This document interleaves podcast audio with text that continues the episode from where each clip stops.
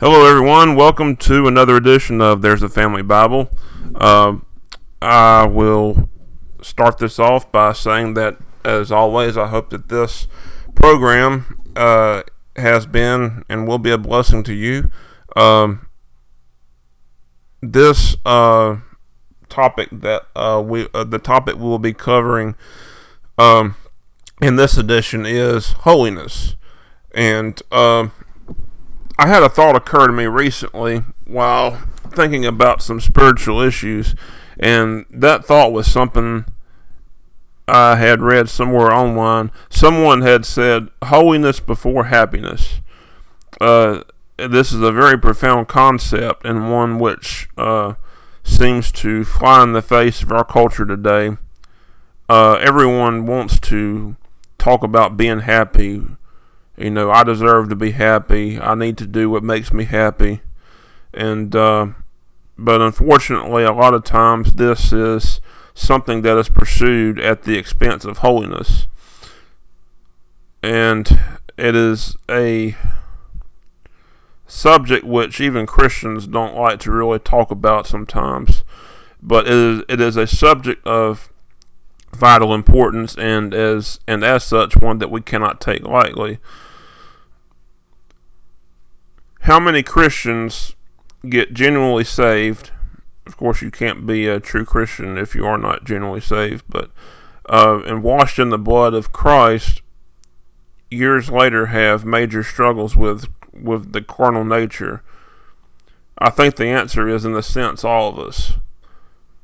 However, some Christians are more successful than others in overcoming sin. Even the most mature Christians struggle with sin.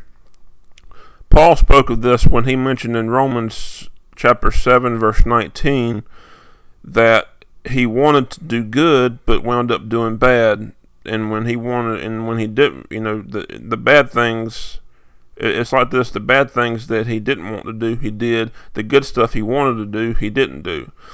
And this is the war we have within us. Christ has empowered us to be victorious over sin, but we still struggle with it as we are still in the human body. 1 Peter chapter 1 verse 15 But just as he who called you is holy, so be holy in all you do, for it is written, Holy because I am uh, be holy because I am holy. Since you call on a Father who judges each man's work impartially, Live, live your lives in reverent fear during your temporary stay on earth. In other words, what Paul is saying here, we're only here for a short time. The things that we do, both good and bad, are all going to be rewarded in one way or another by Christ as believers. So we need to remember this when, you know, so for when we go to face Jesus And, you know, so, hey, we are to be holy. If we want to be more Christ like, then we must be holy. We are admonished elsewhere in the Bible that all of our works will be judged, good or bad. But a lot of Christians are what we might call carnal Christians. You know, they are they are believers who have not submitted themselves more fully to the working of the Spirit to allow them to progress in their in their sanctification they do that, you know, they do what they makes them feel happy. But the emotion of happiness can be most deceitful.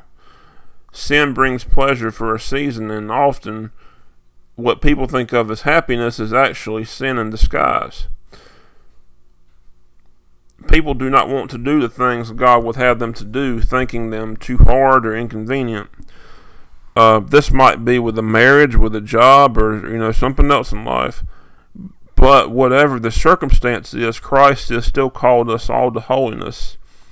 He expects us to be holy even if it is not convenient for us. And when we fall into a pattern of unholiness, we invite the wrath of God. Now, as believers, this wrath is tempered by His love and mercy, which is again, which is most fortunate for us. You know, God chastens those whom He loves, those who He calls His own. He does this out of love for us because He doesn't want to see us suffer. Uh, Paul warns against unholiness in 1 Corinthians chapter 9, and uh, most notably in verse 27, when he describes the race of Christian service as something for which he beat his body to exercise it and discipline it. He did this so that he would not lose his prize even after all the work he had done. There are some things that a, that a lot of Christians go through that cause them to lose ground in the Christian race.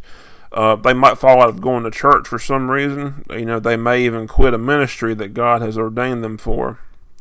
And let's be honest, these things happen oftentimes because a person gets burned out or even burned by things or, or maybe people. Uh, Paul tells us that these people are castaways in verse 27, or they're, you know, somewhere in there. Um, and a castaway is a person who is a survivor of a uh, shipwreck. They are survivors, but any chance that they had of getting where they wanted to go, not you know, uh, reward wise, is is gone because they have uh, ran the race in such a way that they have wrecked the ship. You know, they're uh, kind of, I guess you could say, set aside on an island somewhere. You know, until such time as I guess they are ready to be uh, back in the service, or unfortunately, if that time does not come where they want to get back in the service, then they have to go before Jesus. Uh, so essentially, I guess with nothing to show for uh, their Christian lives.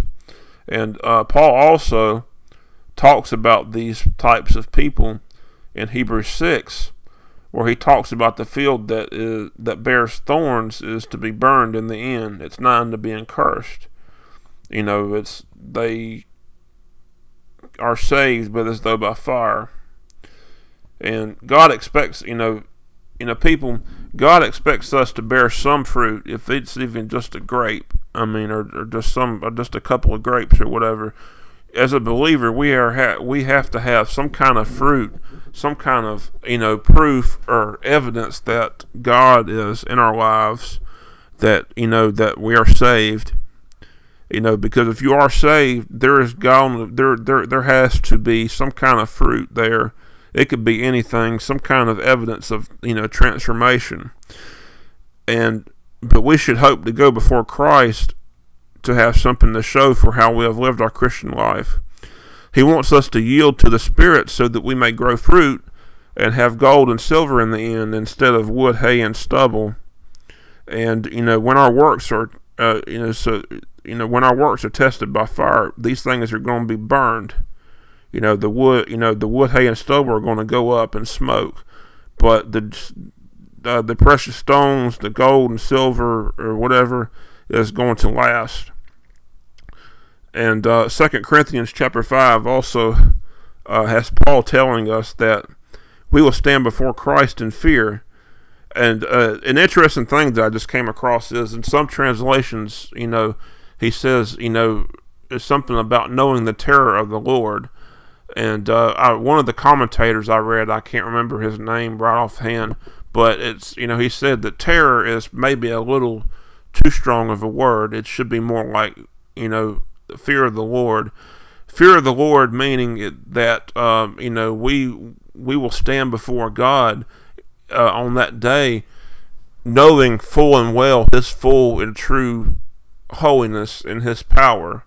You know, it's not a fear of going to hell, but it, it is a fear and just absolute reverence and awe for uh, Christ because He is absolutely 100% pure in his holiness and righteousness.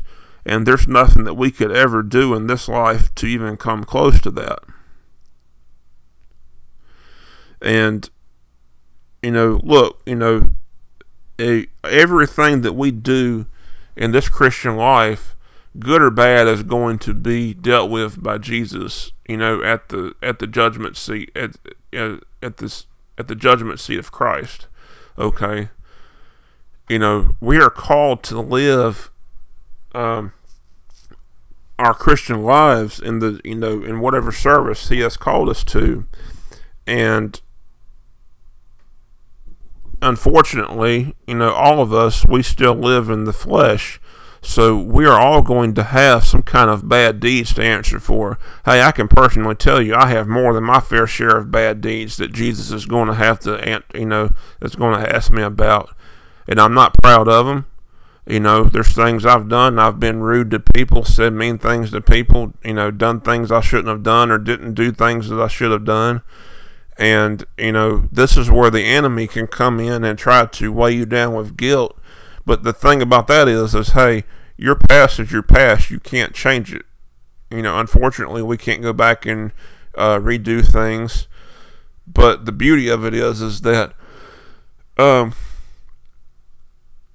we, you know, we can rest in the knowledge that our sins have already been forgiven by Christ. So all we can do is is to set that aside and move. You know, is to set our past aside and move forward because, you know, hey, it's done. Jesus doesn't want us to be weighed down with that. He wants us to try to press forward and to do whatever we can to try to uh, live like Him, you know, be like Him, and try to influence people for Him. And uh, we will not always succeed in doing that, but at least now we have the power to overcome sin in our lives. Remember, he has given us the Holy Spirit to help us. You know, He is our comforter. You know, He is, in essence, Jesus Christ living within us. That is who the Holy Spirit is, in a way, you know. And uh, I will end this uh, episode by saying that if you are getting discouraged in trying to do whatever uh, you know God has told you is right, then please, please don't don't give up. Okay. Hey, I've been I've been in spots in my life to where I've been, you know, I felt betrayed by people. You know, hey, I'm a divorced person. You know, to put that out, you know, yes, I'm divorced and I know what it's like to want to do certain things that I felt would make me feel good or happy. And but in in the end, God, you know, whatever your situation is, God is telling you already what you're supposed to be doing. And so all he asks is that you trust in him to give you the strength and the grace to do what he has asked you to do. And I promise you, it's not, uh, hey, it's not easy, but in the end, you will be far more blessed by doing whatever God has told you to do than satisfying your fleshly desires. I can tell you this, there's, you know, hey, I wanted to try to jump into some things right after I got divorced, and uh, God told me, He says, hey, look, you need to wait. You know, you're still in a marriage covenant, you know, but then things happened to where uh, I knew that I was free from that. And so I don't have to live with the guilt, you know, any kind of feelings of guilt that I would have had had I went and tried to do something with, you know, got to a relationship or whatever, you know, and that's just an example, you know, it, but it could be anything, anything, you know, whatever you're doing or whatever problems you have in your life, God still expects you to do what he has said is the ethical thing to do. And that's just it. You know, and you will be rewarded for it. And so don't let some kind of temporary displeasure or discomfort make you do something that is going to temporarily, you know, temporarily, you know, uh, deceitfully, you know, satisfy you. You're not, I say deceitfully because you're not going to be really happy with it, okay? um, you know, you need to do what is right because you want to be rewarded, you know, with something that is going to last you for all eternity when you stand before Christ. And that is my plea to you. And frankly, it's also a plea to myself because I need to be reminded of it.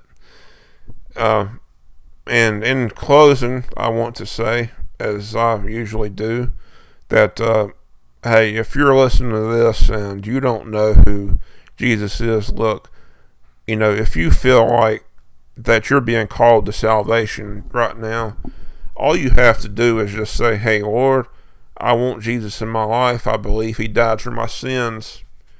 I believe that He rose from the dead and He is the Son of God in the flesh.